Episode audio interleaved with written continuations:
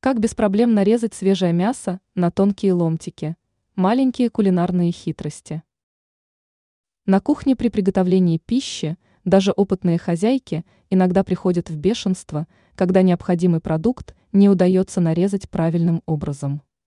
В качестве примера можно сразу привести нарезку для бутербродов багета. Много крошек, мякоть на разделочной доске и отдельно корочка. Вот и весь результат. А со свежим мясом проблем не меньше, его очень тяжело нарезать тонкими ломтиками, даже очень хорошо заточенным ножом. Но есть варианты, как это можно сделать. Свежее мясо промойте под холодной водой.